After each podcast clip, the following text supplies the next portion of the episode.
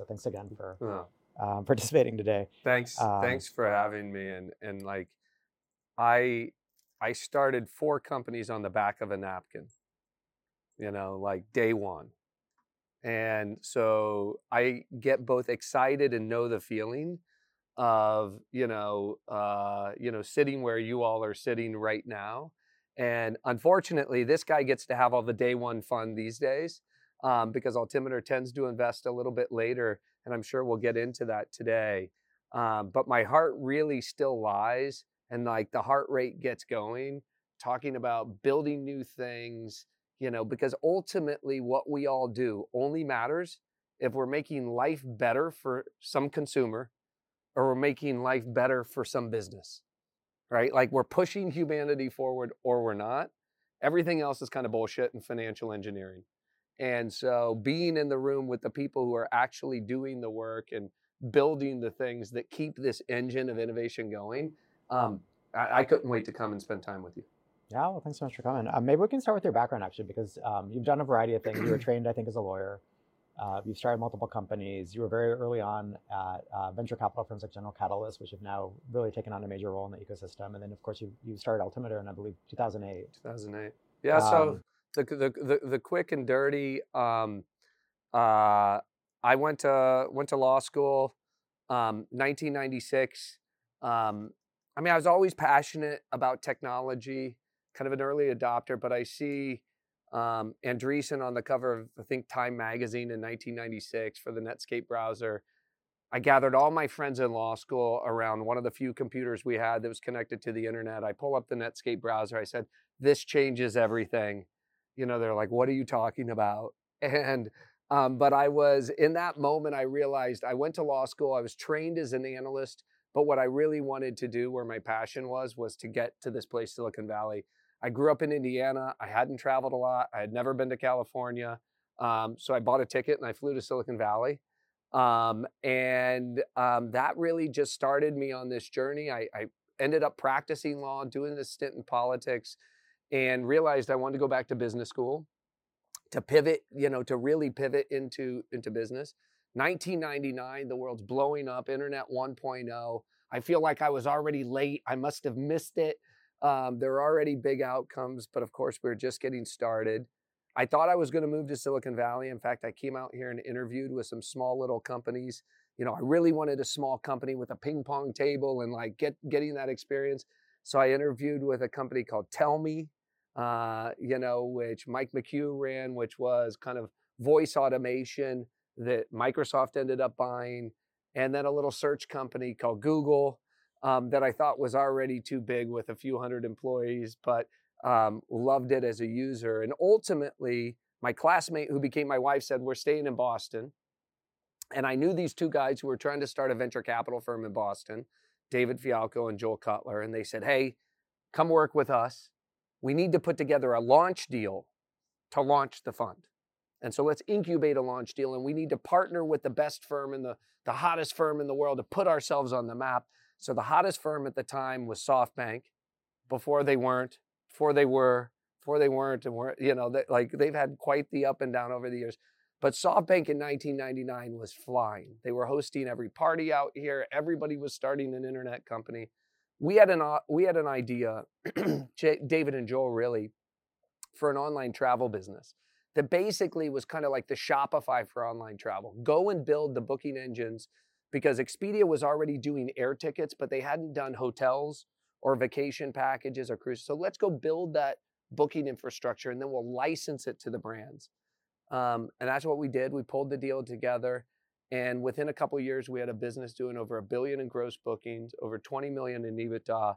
And we'd go on to sell that business to Barry Diller um, in 2001. I started two additional businesses um, before getting back to the investing world. And so my the red thread for me um, was, you know, definitely a passionate analyst trying to understand and make sense out of the world, but really as a founder, an entrepreneur, a venture capitalist, walked up and down Sand Hill raising money, um, you know, and had those feels of a first time founder, all of the exhilaration, all of the terrifying feelings of that. I was running a company with 1,200 people when September 11th happened.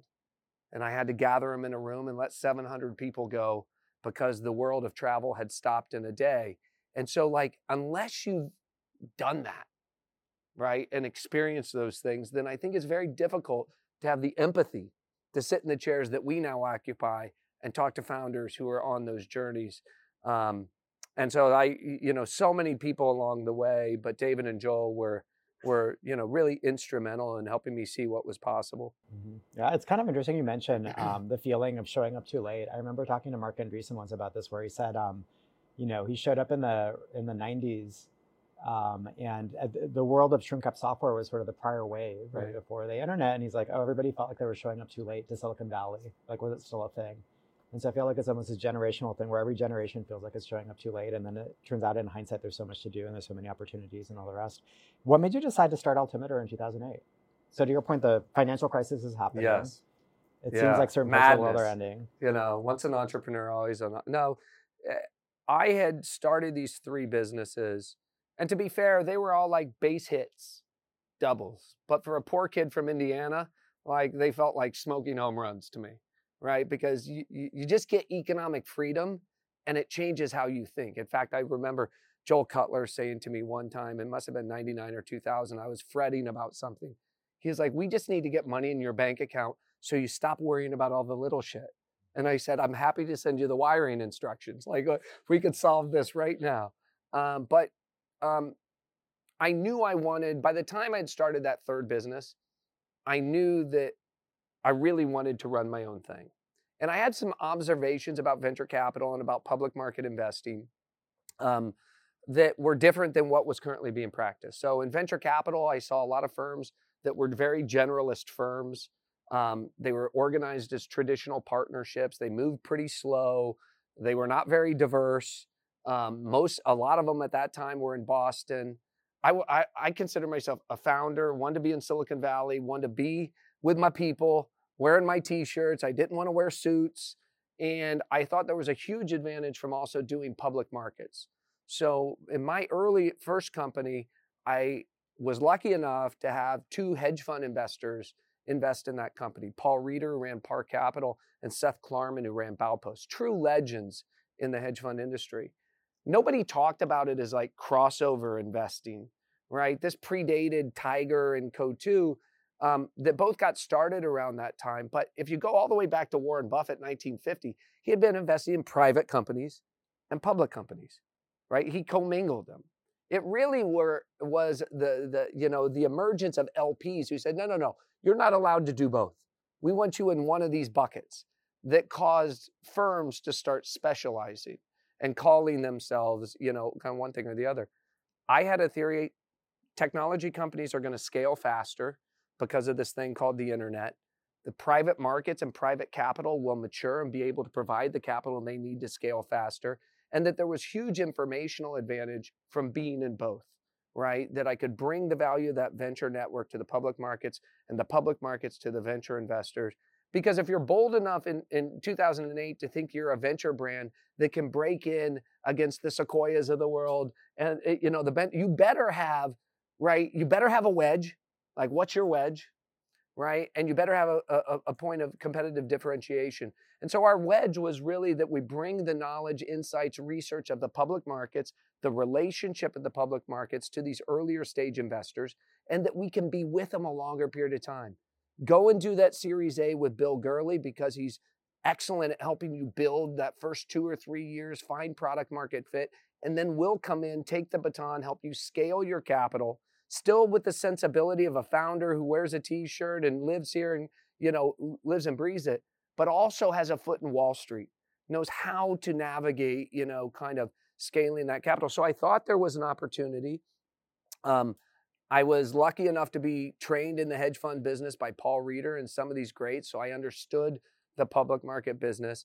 2008 i certainly didn't think the world was going to be as bad as it was. I had you know, I had some endowments who had promised me some money at the end of 2007. But this is a good lesson starting any business, right? So, eh, 2007, the world's pretty good. Some people say, hey, we'll give you a couple hundred million dollars, go start a fund. You know, we like this idea you have public and venture, move to Silicon Valley. I get married at the end of 07. I have my first child in June of 08. And I had made the plan I'm going to launch this firm. And of course, the world starts melting down. And I don't know, entrepreneurs, like, they're pretty damn determined. And I said, like, the horse has left the stable. We're doing this. I'll get whatever money I get. I had mentors who started with just a little. Seth Klarman had started in 1981 with less than 20 million bucks. My mentor, Paul Reeder, had started with less than 5 million. So I was just like, the key is you're either committed or you're not. Are you starting or you're not? And so November 1st, 2008, yesterday was our 15th anniversary. Okay. The first trade I ever placed, right? In my own fund. I bought Priceline was the first stock we bought. The world was melting down. It was hard to even get a technology platform at that time to do our business because everybody thought all the investment banks were going broke. And the guy who gave me my shot at like opening up uh, worked at UBS, right? Um, and he said, "We'll be your prime broker." And he said, "Listen, here's the truth. I don't know if we're going to be in business in six months, but you're a good guy. Let's give it a shot. And if it works, it'll work together." And he sent me a text yesterday, and it worked beyond all of our wildest dreams. Yeah, well, congratulations on 15 years. That's pretty amazing. Thanks. Um, It's been uh, run. You, you folks have also done a variety of things. You've done privates, like um, one of the early rounds in Snowflake. You help anchor IPOs. You do the public market investing. How do you view the range of things that you do today, and how's that broken out by relative focus and? Yes. uh, So, y- you know, firms are organized in all sorts of different ways. You guys know the classic benchmark model six partners, they're each full stack. Um, so they go source their own deals, they do their own deals, they don't have analysts, you know, and the portfolio is just the natural byproduct of the work that they do. And each partner tends to do two or three deals a year. We have a public fund, um, you know, eh, so just to give you a sense of the path, we started with less than 5 million. In 2021, we peaked at over 21 billion in assets. We sent 7 billion in profits back to our or 6 6 billion and change of profits back to our investors, more than all the money we had ever raised from all of our funds combined. Um, and today we're over 10 billion, roughly split equally between our public funds and our venture funds. On the public side, that capital tends to be what they call evergreen. So somebody will give us their money, we'll go invest it in the public market. We're judged at the end of every year. We have a team of five people, and their major is public markets, and their minor is the venture uh, deals that we do. So everybody on our team has a major and a minor. We all work in an open setting like this, so we're sharing ideas because again, we think that free flow of information to really understand how are these venture insights from the relationships that we have informing whether or not we should be buying or selling Nvidia, right? And obviously, you you guys get why that that works. On the venture side, we're now investing out of our sixth venture fund, which is about 1.5 billion dollars. We just had our first close on our seventh that will be a billion dollars. And there we really think of our sweet spot as being um, the occasional Series A, but really the sweet spot is that Series B and Series C.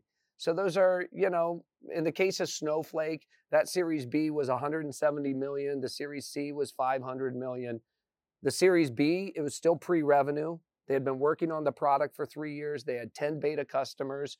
So we, we, we had a sense, right? Because we could talk to the customers. We could use the product ourselves. We could, we understood why, why there was going to be product market fit and why re-architecting the database native for the cloud, separating storage and compute could be so big. So I would say about 90% of the profits we've generated as a firm in venture were in companies that had less than 5 million in revenue at the time we invested in them. about 170 million percent of like market cap, right? Yeah, that was total enterprise value of, of Snowflake when we got involved. And we're still one of their largest shareholders today, and it's over $50 billion in enterprise value. And I think, you know, there's a company that will most certainly double and triple from here in, in, in the fullness of time. Um, so, unlike many firms, they do the series. Let's say you compete for the Series B in Snowflake, and let's say you don't win it. If you are a stage speci- specific firm, then all the work you've done on that goes on the shelf and you move on to your next deal. But at Altimeter, we may we may lose the Series B. We may choose not to do the Series B. That we don't think, you know, the risk reward is a good setup in the Series B. But we can do the C. And if we don't do the C, we can do the D or the E. Or we've bought in over 100 IPOs. We're one of the larger buyers in tech IPOs, so we can buy it in the IPO. And in the case of Snowflake, we bought it along the, you know, every step along the way because the risk reward kept getting better, right? Because although the price was going up, the risk was going down. And so we always think about the distribution of those probabilities, the relative risk and reward when we're making the investment. So if you ask me, like, Brad, where does your heart really lie? It lies in this room, right? I'm still the guy who started those companies on the back of a napkin. But the truth of the matter is, we don't have the scale in our organization to be the best partner who's going to sit there and hire your first engineer and spend that two to three years trying to find product market fit. So I partner with world class guys like this guy, right? And other world class investors like Benchmark or Mike Speiser at Sutter Hill or Martin Casado and, and Andreessen and go through the list. And we, you know, they're doing those A's and then we come in and we really want to be the best partner possible and that, you know, to hand the baton to. And then when I can't satiate my own appetite for that early stage stuff, I come in as an angel investor you know, off my personal balance sheet, and I have, I don't know, far too many angel investments. Um, but you know, I can't resist um, the excitement in partnering with really world-class people at those early stages. So a lot has changed since you started Altimeter in terms of the venture markets, the public markets. What do you think are the biggest shifts that have happened in terms of the entrepreneurial ecosystem since 2008 until today? Yeah. And what do you think will snap back? Because I feel like there's a lot of changes that happened during ZIRP that happened over the last couple of years. Some of those will keep going and some will shift.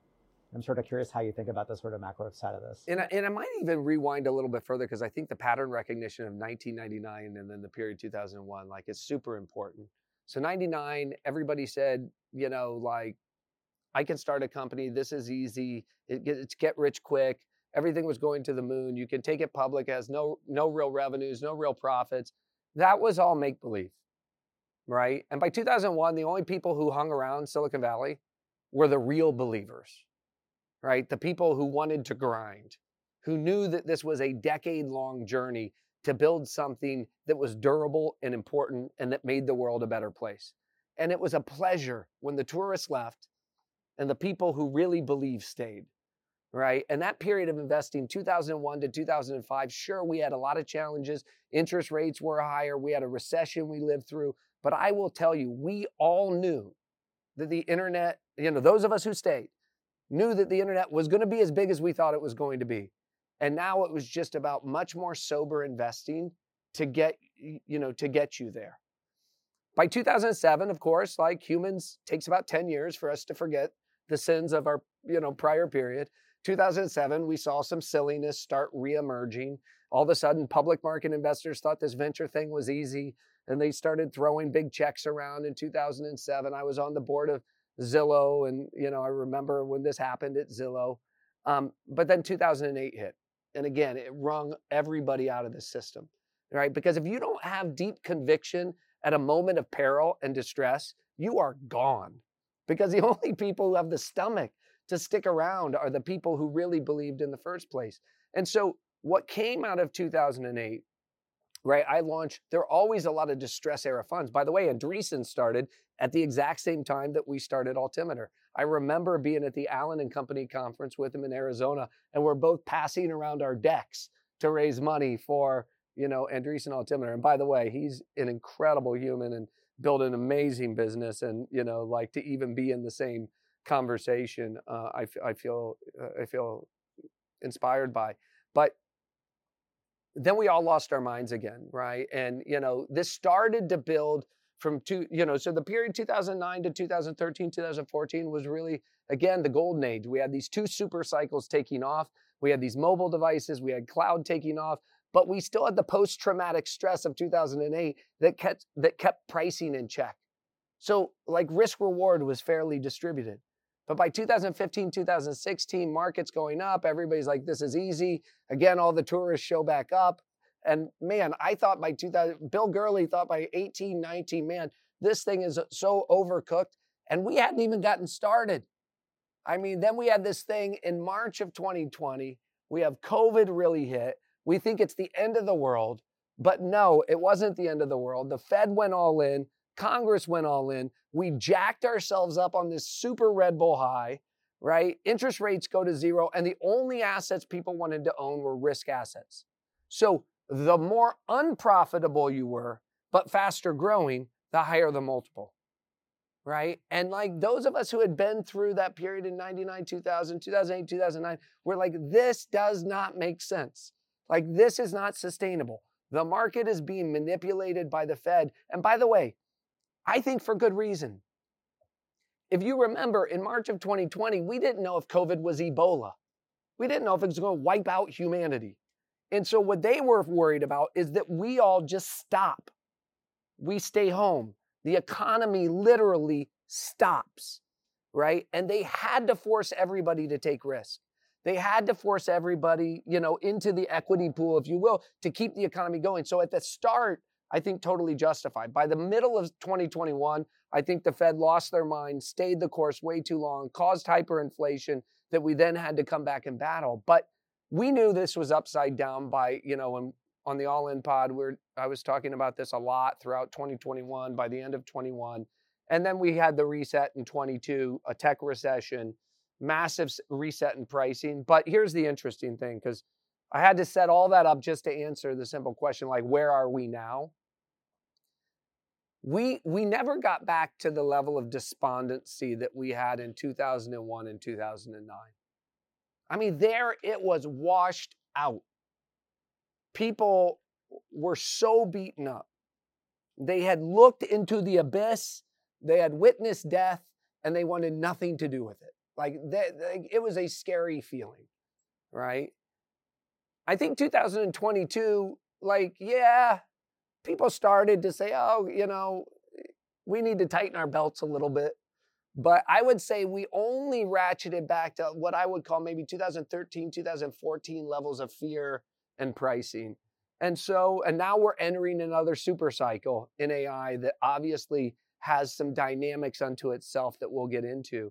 So you know, listen, I think we formed a lot of bad habits during low interest rate environment and during ZIRP. Um, you know, I think it led to excess everything. You know, and this is, you know, I wrote this letter to to Meta Time to Get Fit, um, and I said to Mark at the time, this is an open letter to all of Silicon Valley, right? And I encourage you to read the letter, and then I encourage you to read his response letter that he wrote in March called Year of Efficiency where he said, flatter is faster, leaner is better. And man, just his leadership, Elon's leadership, and others in demonstrating the need to wring out the excess out of these businesses and all the people that they were hoovering up that made it impossible to build a startup because the talent was getting overpaid in all these places. And so, why would you ever leave? Made it more difficult for the entire ecosystem. And now that whole cycle is reversing and I see the right heartbeat coming back. Um, but listen, set a clock, set a timer in your calendar for seven or eight years from now, because we'll forget all of this again and we'll all lose our minds again. And there'll be some event in the world and we'll all get jacked up on Red Bull again and make sure that you say, God, I remember that conversation about 2022 because that is the time you need to be dialing it back. That's when you sell and retire. I think um, uh, you know it's kind of interesting because if I look at private markets versus publics, because public markets have adjusted by 50 to 80 percent depending Correct. on the company. Private markets haven't really shifted much. A because they're liquid, and B because people raise so much money. Yeah. And so I think one dynamic that we haven't quite seen is any real uh, carnage happen in private tech. And so mm. we can come back to that in a second. And then secondly, to your point on AI, I feel like the um, tech economy was almost like an oil economy, and we ran out of oil, and we discovered shale, and AI was shale, yeah, totally. right? It's sort of the that. thing that it's kept great. everybody going and said, okay, now we still have energy and all this stuff, and it sort of reinflated the entire mm. ecosystem and environment because it's a fundamental technology shift. Yes. Do you think the next year or two are going to see pain in private markets? Like, what what do you think is going to happen to all the companies that raised a couple years ago that yeah. may not have strong business models? Do you think any reckoning has happened yet? And yeah. what sort of reckoning do you think will come, if any? Well, I think we really have to bucket this. We have to cohort it because it's it, it, like there's a lot of stuff in there. First, let's talk about all those companies that raised Series A's um, at inflated prices over the course of the last three years. You know they're all in market, and unless they have AI in their name, there's no chance they're getting an up round done. right? All of those companies, if you raised it a billion dollars with no revenue, right? Like it just So did they go under? Do they no, what hap- sell? well, yeah, it, it- it's a it's a very they- painful process. If they don't really have product market fit, they probably just disappear because the reset that's got to occur in those businesses is so demoralizing to the people in those businesses, so demoralizing to the investors. It's almost better just to, you know, shut it down and start over. And if you look at the PitchBook data that uh, I think you know Jay Cal and I tweeted last week, but I think they talked about on the pod. I think this most recent quarter or month we had 239 shutdowns. So if you look at the rate of shutdowns in Silicon Valley, it's going pretty parabolic. And this these are the early stage companies that were pre-product market fit that were raising at Series B and Series C and Series D valuations. So the best case scenario in those companies is, you know, you're going to do a big and again, this is leave the AI kind of little uh, leave the AI kind of not a bubble, but but the delicious deliciousness aside for the moment. I'm talking about the non-AI businesses. Those will all do big down rounds. The best of them maybe a 50% down round, you know, if they want to raise new capital. Unfortunately, a lot of them I don't like this pattern, but they're doing they're extending converts and they're basically like listen, a convert is very dangerous. Right? And the reason the convert is dangerous is that comes home to roost at some point in time. And just expanding your convert right? Like you're just denying reality, and delusion is not a strategy, right? So reprice the business, get the price right, and if that is not satisfying to you, if you don't own enough of the business at that point in time or whatever, call it quits and restart, right? Because you got to have the foundation right in these businesses. Otherwise, it's very, very difficult. Okay, so that was the early Yeah. stage, guys. Over what period do you think that plays out? By the way, do you think that's the next year, the next two years, the next three I think you know I said last year it was a three-year journey, you know, so now I think it's a two-year journey, right? It's when these companies run out of money and need to come back to market, and I see a ton of them in market, you know. And just to put it in perspective, a firm like ours is our pacing over the last 24 months has been one tenth to one twentieth our normal pacing. Because like, listen, I can't do this this thing in the public market corrected by 80%. And now you're coming to me and acting as though interest rates have not reset and that nothing happened in the public market. Like I I can't live that delusion. So until like as as as buyers and sellers, right, we have an honest conversation. And by the way, I'm not looking to steal anything because I've been in your shoes. But we have to have an equitable distribution of risk and reward, right? Because I have a fiduciary obligation to the people who give me their money. I care about these institutions, right? Their colleges, their foundations, their hospitals, you know, their state pensions, teachers, and what whatnot. I'm going to fight like hell for these people, and so I can't just pretend nothing happened. So the early stage, I think, is going to have to weather this, and I expect the PitchBook data on shutdowns will continue to climb. By the way, it just started going up over the course of the last few months. To your point, you know, like we're, we're kind of just getting started. Now let's talk about the thousand unicorns. So these were the companies that were valued between a billion dollars and $50 billion, okay, that were further in their journey, most of them, had product market fit, had real revenues, maybe 50, maybe 100, maybe two or 300 million dollars in revenue. But they were valued at 50, 70, 100 times ARR. So I'm going to use software as kind of our, you know, our analog here. Um, follow Jamin Ball or at AltCap um, on Twitter. Jamin does probably the best analysis of software. He's a partner of mine, you know, at Altimeter. His Substack's called Clouded Judgment, and it just it's just training in in the art of thinking about this. And he has one foot in venture and one foot kind of in public markets. But you'll see that for high growth companies, profitable companies in the public markets, their you know their um, uh, revenue multiple is now about eight and a half times. Okay. So now just run the math. If you're raising money at 3 billion, 4 billion, 5 billion, at 70 times, just run the forecast out. How long do you have to sustain that growth to grow into the public market multiple that ultimately is your exit? And you just realize very quickly it's impossible. No software company's ever done that, right? Worse yet, now we're entering an economic slowdown. And so these high growth companies, right, are now slowing down. So they had these multiples up here and they're now slowing down. So they're coming to you and they're no longer growing at 70, 80, 90%. They're growing at 20 and 30 and 40%. You say, hold on a second here. Amazon, right? AWS, which is on, you know, a $70 billion ARR run rate, is growing, you know, is reaccelerating from 12% to 20%. Right? You've got these massive businesses, you know, like a Snowflake still growing at 35 or 40%. So you have 100 million in revenue. You're only growing at 20%. You're not profitable and you want a premium multiple to these players? No chance. So again, I think that entire cohort um, if you just wanted a rule of thumb, again, not any specific company, but you, you know, you take Instacart, an amazing business built by amazing friends and you know people who killed it. But their last round in the private markets was $39 billion. Today in the public markets, they're worth six and a half. Okay. Why should any of these other companies have a better situation than that? That should be your case study.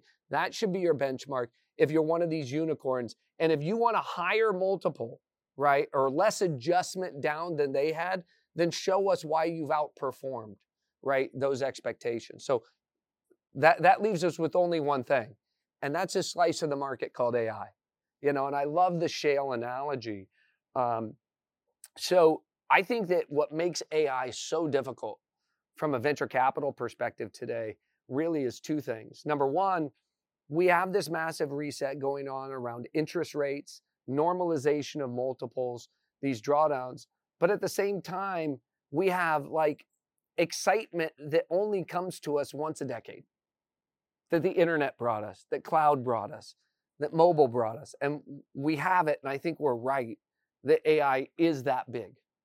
Augmented intelligence is going to be what we probably invest against for the next two decades of our life. And so you can have that level of excitement just like we had about the internet 97, 98, 99, and you can be deadly wrong from an investing perspective. Think about this. I've used this analogy. 1998, lots of us around, you know, thought the internet's going to be huge. And one of the number one winners uh, or areas in which you can win will be search. Okay, why? Because they're organizing the world's information. It's the point of entry to the internet. You put up a little toll booth, you collect a little toll, whether it's per transaction or whether it's subscription, like great place to be. So gather all these people, get them on your platform, you be the toll booth. At the time, it was AOL and Yahoo that were really, you know, collecting the tolls, but we all knew, you know, there was a lot of challenger technologies. Alta Vista, Lycos, InfoSeek, Go, um, Ask Jeeves, Google, and so every every venture capital firm wanted a logo. Okay, so what'd you have? You, you got those two things right, and they all had revenue, and all their revenue was going like this. Okay, why? Because it was easy to get revenue, you know, at that point in time, because advertisers all wanted to be on the internet, and these were the only games in town. So all of a sudden, now for every venture capitalist, you had all three of those boxes checked. You were like, count me in. I have to have a logo because otherwise, how can I go back and talk to my LPs and they say, well, who are you investing in search? And you're like, I don't have a search logo. Like they'd be like, you're an idiot. You're fired. So they everybody thought they had to have a search logo. The truth of the matter is, all those companies, you got all of that right. And all of those companies still went to zero. And you could have waited until 2004 and bought the Google IPO and captured 95% of all the profits ever generated by internet search. Okay? Now, that's one of the reasons I like to do both venture and public markets because I did buy the Google IPO, right? I was like, man, this is way easier than that venture stuff. Just ride this pony for the next decade. And, you know, which we did. But the truth is, I kind of have this deja vu right now. Like when I look at all, you know, you've talked, you and I have talked about every foundation model you know, player in the world. And some people might say, oh, Brad, you're grumpy, you're over the hill. All you talk about is valuations and multiples. But no, like I believe these are going to be really instrumental in changing the game. The only reason we have this level of excitement is because of the convergence of, you know, all this data set free, you know, silicon that's come together, supercompute, and these transformational models that allow us now really to extract meaning um, out of an unlimited amount of data, right?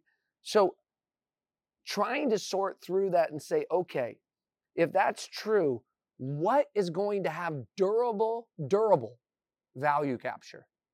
Am I getting head faked? Is this Alta Vista? Is this Lycos? Is this is is this Ask Jeeves? Or is this Google?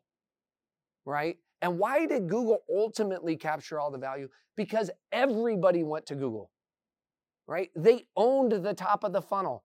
They became the the place. Not only did they own search, they were so crafty. They said, you know, this address bar that people used to actually type in URLs, we'll just turn that into a search box. So that anything you type in there becomes a search too. I mean, the level of execution to build that natural monopoly, right? And they captured over a trillion dollars. I would argue it's over 110% of, of Google's value today is their search business. And for the first time in 20 years, we have a challenge to that. So I was talking at the Javits Center in New York last week, thousand people with, with Jason and uh, in the audience, and we said, how many people have used ChatGPT, uh, you know, in the last two days? I'll ask this room: how many, how many in here have, have used a, a, ChatGPT or Claude or something, some equivalent in the last couple days? Okay, everybody's raising their hand for the benefit of the people at home. Um, you know, and how many people used it as a replacement to what you might have otherwise use Google for or search for? okay? And about half of the people raise their hand, which is about what I would expect, okay? And so I can tell you for 20 years, if I asked that question, no hands would go up. There was no alternative, right? And so all I'm saying is for the first time in 20 years, there's the possibility that something else may emerge as the top of the funnel, right? For how we live our lives, how we plan our travel, how we you know, uh, get answers to, to questions that we have. So I'm sitting here with my mobile device, you know, um, with my team, and we're saying, okay, here's the challenge. You know, I want to find the coolest, hippest business hotel on the west side of New York, you know, near the Javits Center, and I want to know if it's available tomorrow night, what it costs. You use Claude, you use ChatGPT, you use Meta AI, you use Google, go. You use booking.com, okay? And it's very clear to me that the promise that can now be fulfilled is the promise that Rich Barton and I started with 23 years ago. You know what? Rich was this brilliant engineer, you know, at, at Microsoft, Bill Gates. He was working on uh, CD-ROMs on the computer. He's building travel CD-ROMs for the computer. He goes to Bill. He said, "Hey, Bill, CD-ROMs. That's not the answer. We're going to put these things. Uh, you know, uh, you know, our Microsoft. They had a MSN service that competed with AOL. Let's put it on there. Let's let, let, let's turn it into the internet.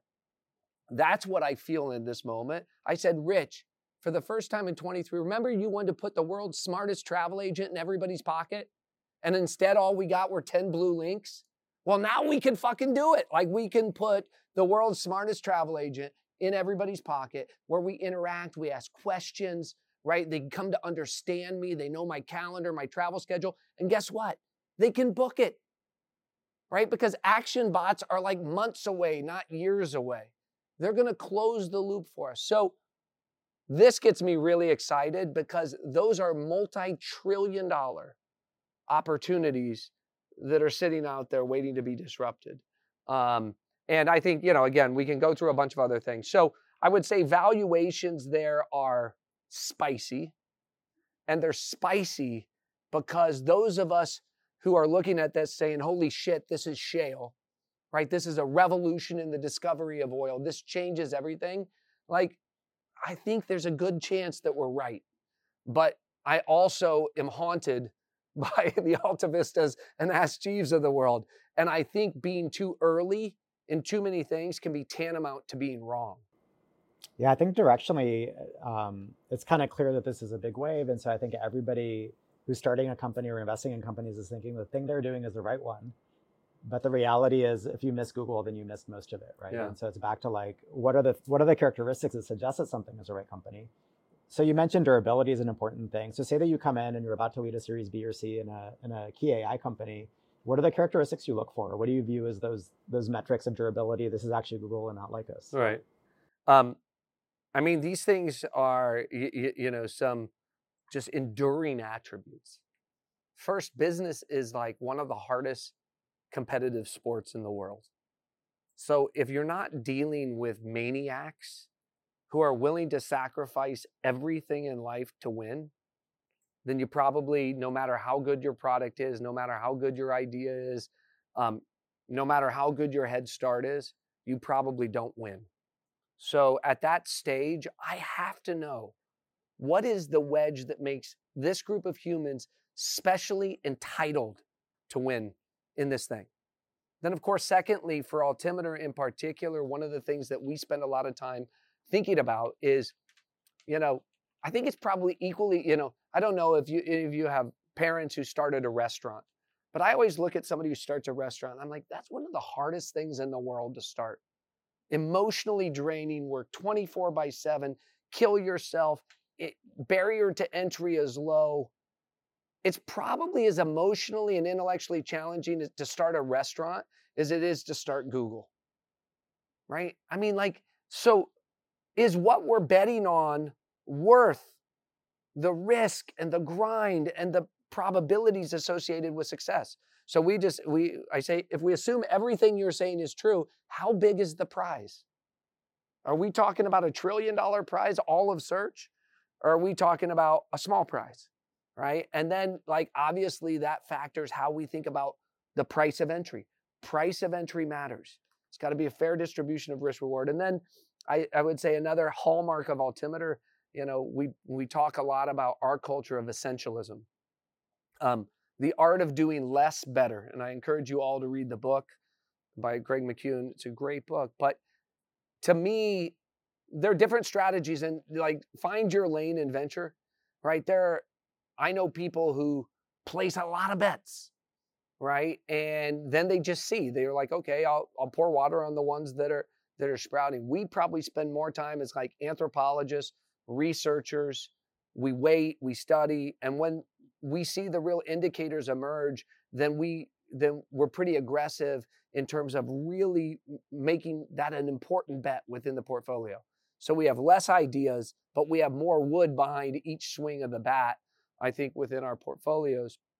Um, so those are those are some of the attributes I, I, I think that that we think about. Are they killers?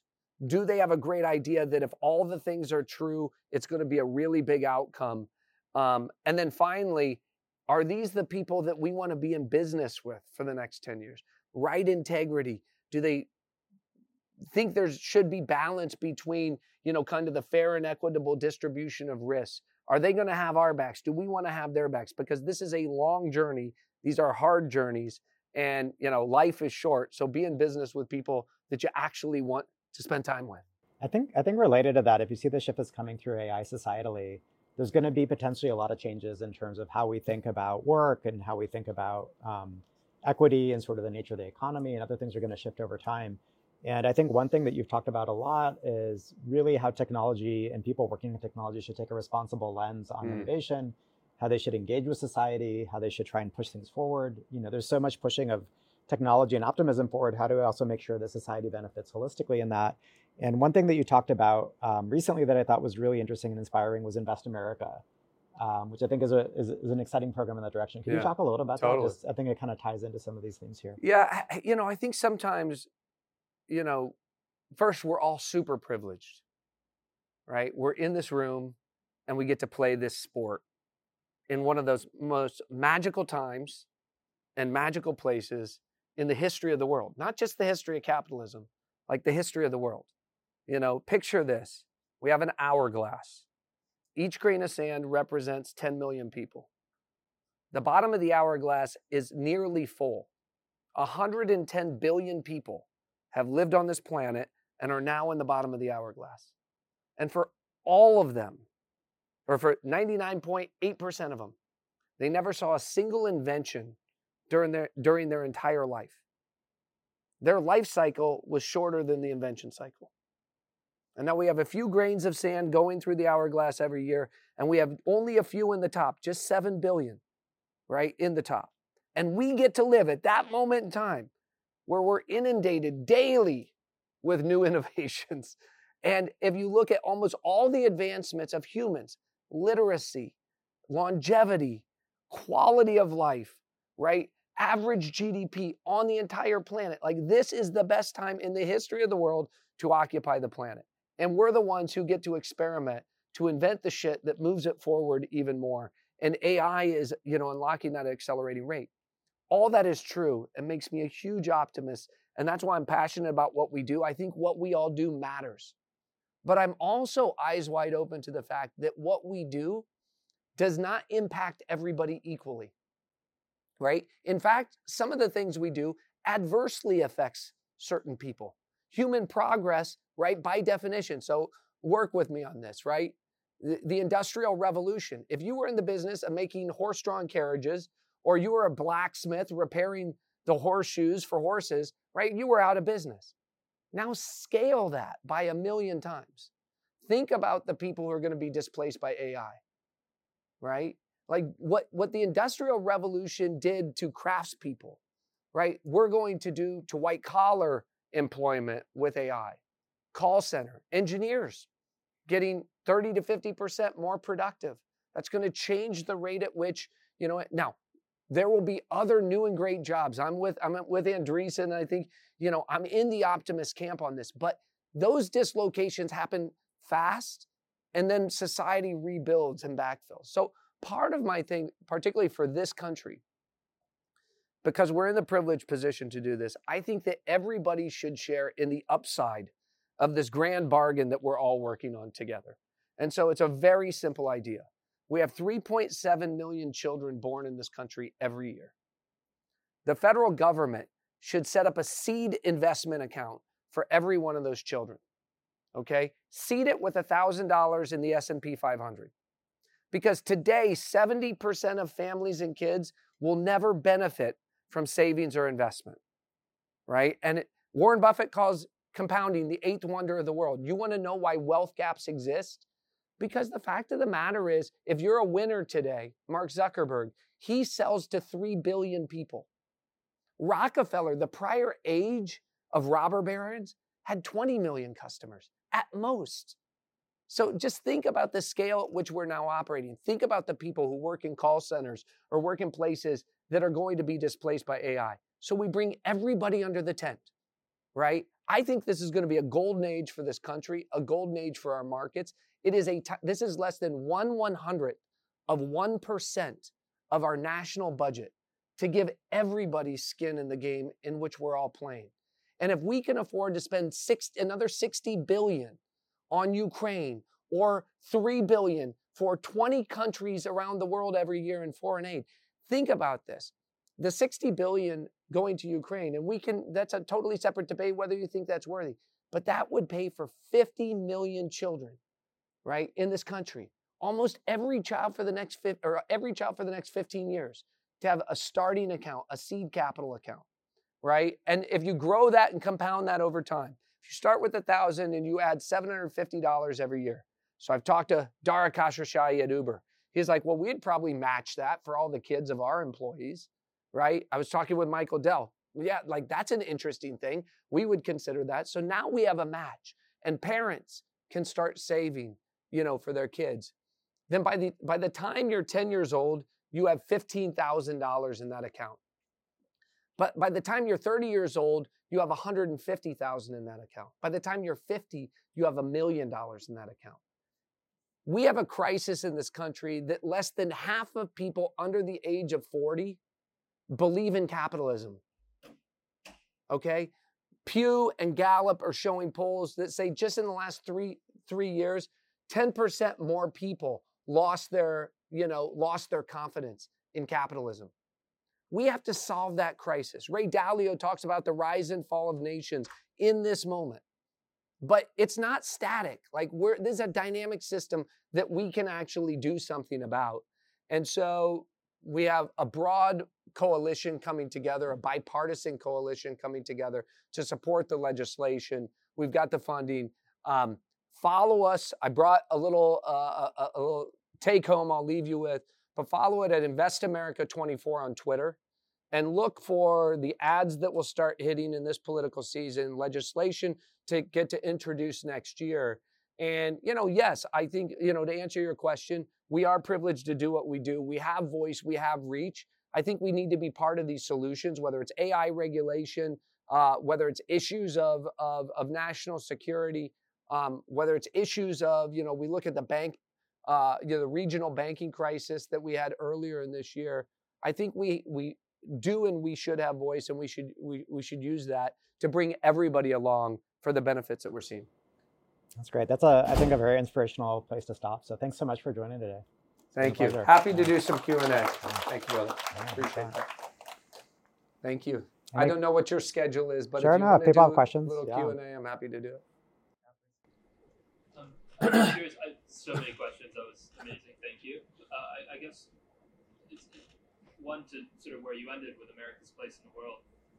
I think it sort of has the potential to be a really special period for capitalism. um, but we also have the this problem you mentioned about people not having faith in capitalism and people not having faith in the, in America. And we have this kind of ballooning debt problem, two wars on two fronts happening. Yes. You know, you can see how these things might overstretch America economically and, and most importantly, the faith in the U.S. And so, how do you think that plays out? Where do you think AI plays into it? You know, in theory, winning the AI inflection makes America re, re sort of gain its place in the world. Yeah. Just would love to hear your thoughts on that. I, I would say first, and you've probably heard us debate this a little bit on the All In Pod, where you know I'm affectionately the fifth best Steve, which means I'm not good enough to be in the top four. But if somebody goes down, they pull me off the bench. Um, but you know, and and they're um, what I would say is this: I think it's de- having traveled the world and look at entrepreneurial ecosystems in China, in the Middle East, in Europe, etc. I think one of the things that's deeply underappreciated about this country is the genetic imprint this country was founded by entrepreneurs. It was founded by risk takers. The move west was risk takers.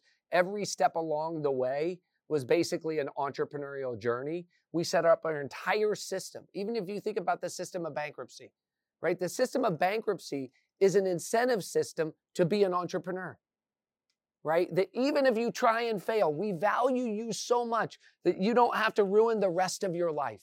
Thomas Jefferson declared bankruptcy four or five times right? Like that was a deal we made in this economic system. So, first, I think that exists. I think the pulse is as strong as ever. With that said, I don't think there's a natural entitlement forever. I think you need to recognize this specialness and you need to protect it. I look at it and I say, you know, you probably heard us talk on the pod that when you think about the dollar as reserve currency, when you think about interest rates, these are all relative questions. Relative to who else? The yuan, right? I was just with in the in the Gulf countries, right, where they're pegged since ni- the early 80s to the U.S. dollar, and I asked the heads of the Fed in Bahrain and Saudi, you know, are you guys, th- you know, I hear a lot about the yuan. Would you consider repegging? They're like, are you kidding us, right? Like the yuan is manipulated. Like the U.S. has got the most diversified, strong economy in the world. The future of technology is happening in the United States. That, at the end of the day, like, why do you invest in a company? because you're like fundamentally they have the best developers they're building the best products they may have a bad quarter but it's an engine of innovation that will continue to grow. And i think that is the perception i have of this country. And again um, there are things we need to do better. We can't afford $2 trillion annual deficits. We have a $34 trillion national debt right? Like we need to be serious about addressing these things but we can we will and we should. Um, you know, when I think about things like Invest America, you also can't be against everything. We do spend a lot of money, but we have a choice. Do we need to spend $5 billion on the next weapon system? Or how about seeding every child in America, you know, to bring them into this system of capitalism?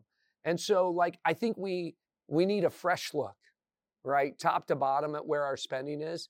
Um, and it's going to mean, listen, prior generations borrowed from you guys and borrowed from your kids.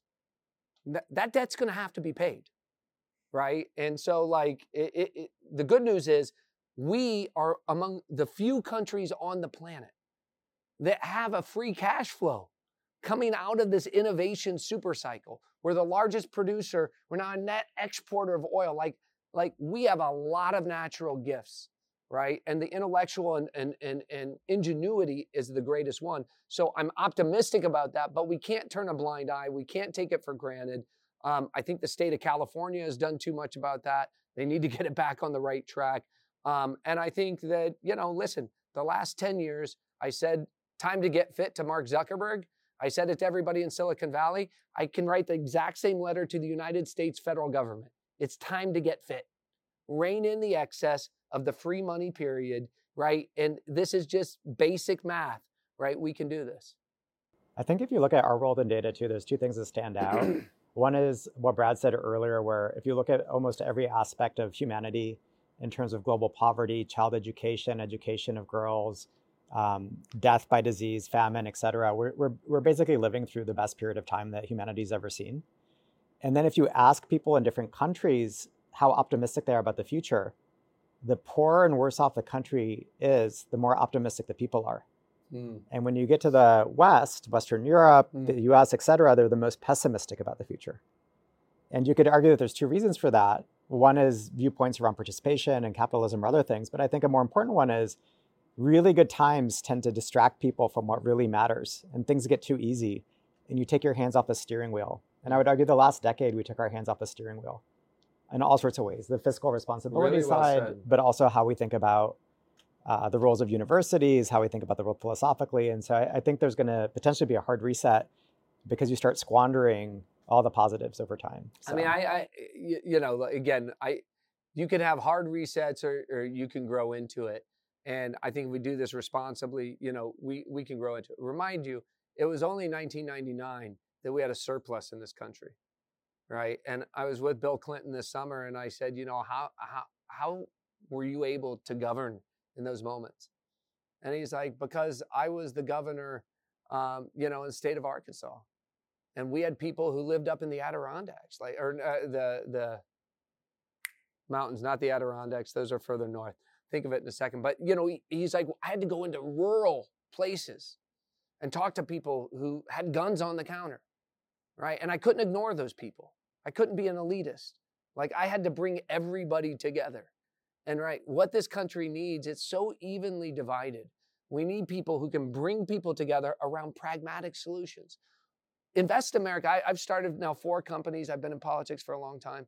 It has one of the highest product market fits I've ever found. Whether Republicans and Democrats are all, they, they listen for a minute and they're like, why has this not happened? People on the Hill, why has this not happened? Let's do this, right? And so that's just a pragmatic solution. I went, I went there with my son this summer, my son Lincoln, and we met with Speaker McCarthy. And as we walked out of an hour meeting, talking about how to make this happen, I turned to him, he's 15 years old, and I said, Every single thing that's ever happened in this country started with a conversation like that. A concerned citizen, a concerned community member, they started the conversation. Just like every company in Silicon Valley started with one person pulling out a napkin. Lots of people may have had the idea, but one person started, right? And you know, those are how movements are started. That's why I think it's so important that we not only build these, you know, the engines that drive the country for, forward, but we bring that same passion and intellect to, you know, the much bigger issues, right, that the country faces. I think I just got convinced to run Brad for governor. do so it, yeah. do it. No, I'm not doing that. Andrew Schmidt, Investment Growth.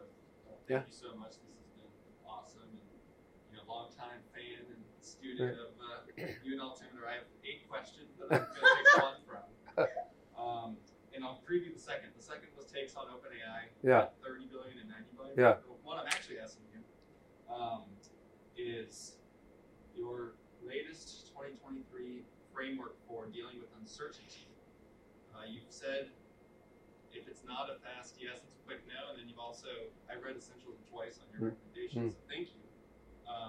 And just curious what your 2023 framework for uncertainty is, given you know you're investing in AI where there is literal funding risk to can we get to GPT-5 like the Oppenheimer Sure. situation. Then you also invested in you took you took Grab public. Yeah. And 25% of their GMV was in, I think was in Indonesia. Yeah. Um, so I'd love to hear your you know 2023 now we're a year or two into AI. What's your latest framework for uncertainty as a top Yeah. investor on the planet? Well, I, I, I- think that um, it's a rare breed that can be both a venture capitalist and a public market investor. Right? When you think about venture capital, in many ways, it's the art of the possible. And when you think about the public markets, it's the art of the probable. Right? But we often just look through the lens. Why, why does why the all-in pod grow out of poker, and why am I heading there tonight? And do I look forward so much to our Thursday night poker games.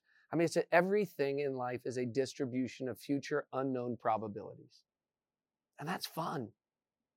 Right? And the same the same framework applies in venture that applies in public markets that applies in poker, right? And so, you know, and we're continuous learners, right? And like how can I as an analyst gather more and more info? How can I make this single processor have more data, run faster, you know, uh, cycle times to make better decisions? As I sit here at the end of 23, I'm just sobered and reminded that ultimately all valuation frameworks end up in the exact same place. It's a reasonable it's a reasonable multiple relative to the risk-free rate of return of future expected cash flows. That's it. Revenue multiples are total bullshit unless they result in future free cash flow that you're applying a multiple to that compared to the risk-free rate of return provides you compensation for the equity risk that you're taking right? And so I would say I know people who, after moments of great distress, get paralyzed by fear. Okay. So it really helps to be an optimist. You know, Buffett's like, I've been an optimist for 50 years and it served me well. I agree. It's really important. If you're if you're just a, if you get up every morning pissed off about the world and think that tomorrow's going to be a worse place, you're going to be a terrible venture capitalist and you're not going to be a very good public market investor, but I will hire you to be on my short team to look at, you know, uh, good short ideas because like that is just constitutionally something that, you know, that is different. But at the end of the day, you know, um, I have this you know, Warren Buffett's one of my heroes. Guys like Paul Reeder, value investors, guys like Seth Klarman. I'm an optimist, but I'm also kind of a value investor. Like I need to understand why the distribution of probabilities is fair. So in the public markets, you know, last year you could have bought Facebook, which is one of the greatest businesses in the history of the world, trading at six times EBITDA, right? At nine times fully taxed earnings. You know, uh, Mark gave you the blueprint in December of 22. He said, We're going to get fit. You knew how much they could save. You knew how much margins could expand. You knew how much he was spending in the metaverse. So, like, like that is a puzzle I love putting together, and I love the conversations I get to have with some of these incredible founders who are still running, you know, some of the big, biggest businesses on the planet. But we've actually, relative to our peers, we've done very little in in AI uh, so far this year. And I have to tell you, it's very hard because I'm as enthusiastic about all these companies and founders in this moment in time as anybody. Um, but at the same time, you know, when I look at you know some of these opportunities, you know, let's just take OpenAI because I I, I, I think it has the best team, you know, in the business. Chat GPT four is, is is clearly the best, if not you know, one of two of the best models, you know, that exists out there today.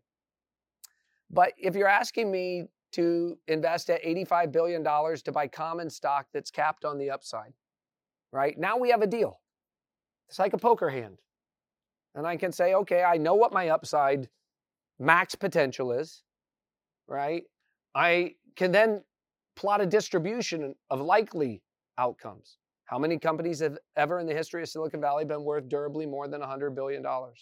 What do I have to believe to be true? Okay, so they have two businesses an enterprise business and a consumer business. Well, in the enterprise business, they have to go head to head with Microsoft, right? They have to go head to head with Google, head to head with AWS. So we went out and we talked to 200 customers. And just like, what are the customers telling us?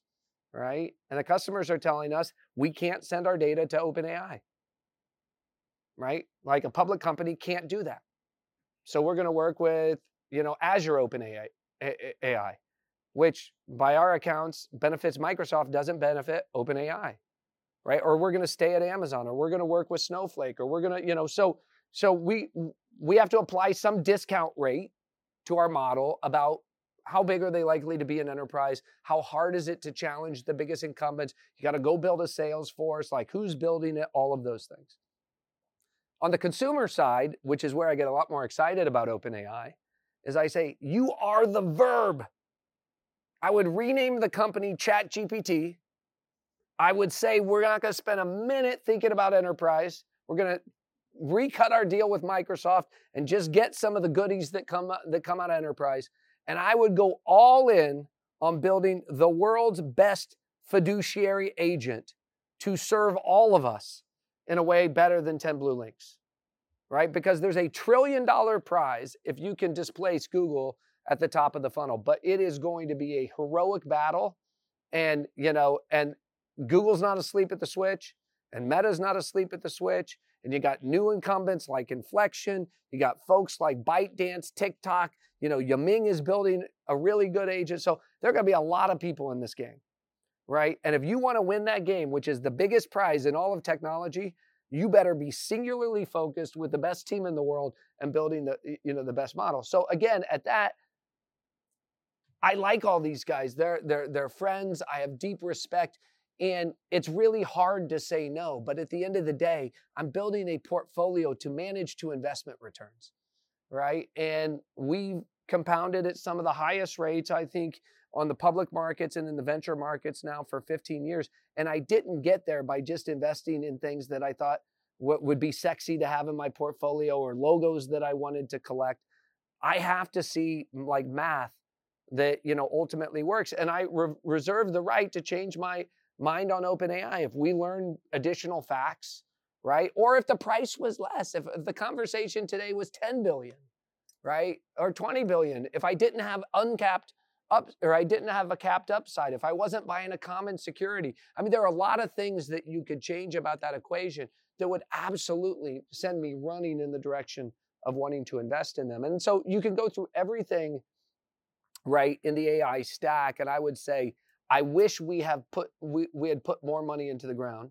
It's been difficult to find things that I thought had an equitable distribution of risk and reward in AI. But I do think coming out of the summer, we're starting to see a bit of a reset in AI. Um, because ultimately these things have like if you're a software oriented company in AI, you ultimately are a software company with software like economics that has to sell into the public markets, and we know what those multiples are. If you're a consumer facing company, then like we've invested in lots of consumer companies over the years from Google to Booking to Zillow to, you know, ByteDance, TikTok to Facebook. Like we know the way that works. So, you know, we can just pencil it out. Um, and so my, my suspicion is that some of the lather, you know, will, will go away over the course of the next year or two. But th- this is, you know, in the short run, we're probably overestimating it, and we're in a bit of a, a little bit of hypishness around prices. But over the medium to long term, we're probably underestimating it. The winners, trust me, the winners of this will generate a lot more than $100 billion of enterprise value from the prize that they're going to win. There are trillion dollars in prizes to be won by the winners in this. Um, and so, you know, earlier stage, if you're investing like this guy's lucky enough to, in the in, in the earliest stage um, you know those are those are a different type of bet different size checks but as you scale up and the price scales up you have to think of you know you have to reorient. So an angel check where i'm writing 50 or 500 thousand dollars into a company uh, you know the only thing i'm underwriting there are these killers. And it's a generally good idea. And so you can place a bunch of those bets on the board but if you're writing a hundred million or a 300 million dollar check into a company then you have to know that there's, you know, I, I don't even call them venture companies anymore. At that point, I call them quasi public because they get shopped around to a bunch of people, right? We all have big, big stacks. We can all write the checks. And so at that point in time, there's much less arbitrage in the market, right? The market becomes way more efficient. And now I have to compete just like in the public market, right? It only takes one person to price that last security. And so, like, I, I don't know who that person is. I, I have to price it myself and say, are we, you know, are we set up asymmetrically uh, to win? And so hold these two truths that are in tension, just like they were in 98, 99. This will be bigger. It will have more impact on humanity than probably everything that came before. But it doesn't mean you have to own it all now. This will play out over decades, not days. Um, and so that's the way we're thinking about it It's been a lot of fun. Um, and uh, I envy the stage at which you guys all are. I'd, I'd, I'd pay a lot of money to go back and play those 20 years over again. Um, but um, follow uh, follow the Invest America thing. Get in, let your voice be heard. Um, and uh, thanks for having me. Thanks so much.